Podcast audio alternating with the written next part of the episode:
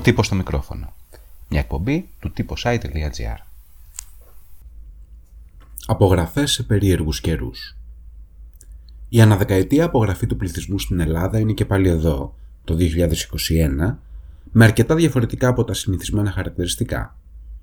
Πρώτον, αυτή τη φορά σε ένα σημαντικό βαθμό θα γίνει ηλεκτρονικά. Είναι μια φυσιολογική τεχνολογική εξέλιξη αφενός, αλλά και μια αναγκαιότητα λόγω πανδημίας. Δεύτερον, ότι γίνεται σε μια φάση που θα επιβεβαιώσει την καρδιούσα του πληθυσμού της Ελλάδας. Το ζήτημα είναι λεπτό και πολυσύνθετο και γίνεται συχνά εποπτικό αντικείμενο διαμετρικά αντίθετων αναλύσεων και απόψεων. Τρίτον, έχει αρνητές. Ακόμα και στα Ιωάννινα παρατηρούνται περιπτώσεις άρνησης απογραφής ως ένα ακόμα επεισόδιο στο γενικό σύριαλ καχυποψίας που εκτιλήσεται εδώ και καιρό στην Ελλάδα. Το ελληνικό κράτος αποτύχανε σε διάφορους βαθμούς και για διάφορους λόγους να εμπνεύσει εμπιστοσύνη στους πολίτες, αλλά τώρα το κακό παράγινα. Η πρώτη απογραφή στην Ελλάδα έγινε το 1828. Για πρώτη φορά η χώρα απέκτησε ξεχωριστή υπηρεσία στατιστικής το 1861, τον πρόδρομο της σημερινής Ελστάτ. Χρειάστηκε όμως να μπει ο νέος αιώνας, ο 20 για να γίνουν μερικές από τις πιο χρήσιμες πρώτες απογραφές όσο το ελληνικό κράτος μεγάλωνε – Απογραφή γεωργίας και αγαθών το 1911, πληθυσμού των νέων χωρών ανάμεσά τους και της Υπήρου το 1913, προσφύγων το 1923 και ούτω καθεξής.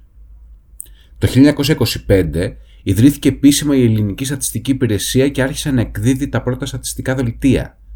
Διατίθενται μέχρι σήμερα αυτά ως ανοιχτά δεδομένα, όχι όμως εύκολα προσβάσιμα, καθώς ουσιαστικά είναι ψηφιοποιημένα αρχεία των στατιστικών βιβλίων και καταστήχων της εποχής. Μία αναπτυσσόμενη κρατική υπόσταση, όπως η ελληνική, είχε ανάγκη τις απογραφές. Σταδιακά, η ανάγκη θα έπρεπε να υποχωρεί για δύο βασικούς λόγους. Πρώτον, γιατί η πρόοδος της τεχνολογίας και της μηχανογράφησης θα έπρεπε να πρόσφερε αυτά τα δεδομένα σε πραγματικό χρόνο, κάτι που στην Ελλάδα δεν είναι ακόμα εφικτό. Βλέπετε, ακόμα και στις περιπτώσεις που τα δεδομένα είναι ψηφιακά, δεν σημαίνει ότι οι φορείς είναι οριζόντια δικτυωμένοι μεταξύ τους, αλλά ούτε και ότι τα δεδομένα είναι ανοιχτά. Δεύτερον, ότι η φύση του πληθυσμού πλέον με τις μετακινήσεις και τη μετανάστευση θα έπρεπε να επιβάλλει διαφορετικό τρόπο έρευνας και καταγραφής, όχι βέβαια σε κοινωνίες που παραμένουν προσκολλημένες σε αντιπροσφυγικές και ξενοφοβικές αντιλήψεις. Από την άλλη, υπάρχει πάντα το σενάριο συνωμοσίας. Εκτός από ένα κομμάτι του πληθυσμού που πιστεύει ότι η απογραφή γίνεται προκειμένου να ανοιχνευτεί ποιος δεν είναι εμβολιασμένος, υπάρχει και η αντίληψη ότι η απογραφή δεν κάνει κανείς πια. Η πρώτη περίπτωση εντάσσεται στη γενική κάπως αλλοπρόσαλη κατάσταση που επικρατεί. Η δεύτερη δεν είναι ακριβής απόλυτα, αν και έχει κάποια βάση. Η Μεγάλη Βρετανία, για παράδειγμα, έκανε απογραφή τον Μάρτιο του 2021 και μάλιστα ήταν η πρώτη στο Ηνωμένο Βασίλειο που έδινε τη δυνατότητα για online απογραφή.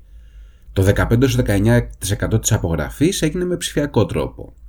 Πάντως ο στόχος που είχε τεθεί από το 2014 ήταν πολύ ψηλότερο σε σχέση με την ψηφιακή καταγραφή.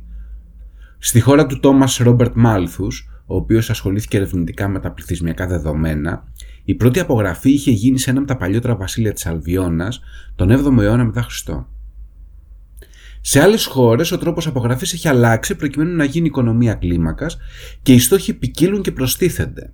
Μετακίνηση υποπληθυσμών, χαρακτηριστικά των άνθρωπων που πρωτοεγκαθίσανται σε κάποια περιοχή και άλλα. Στη Γερμανία, όπου η πρώτη απογραφή έγινε το 1719 στην Προσία τότε, γίνεται πλέον ένας στιγματοληπτικός έλεγχος αντί για πλήρη απογραφή. Στην Ολλανδία, η πρώτη απογραφή έγινε το 1795. Δεν γίνεται πλέον με τον παραδοσιακό τρόπο, καθώς από το 1991 τέθηκε ζήτημα προστασίας της ιδιώτευσης.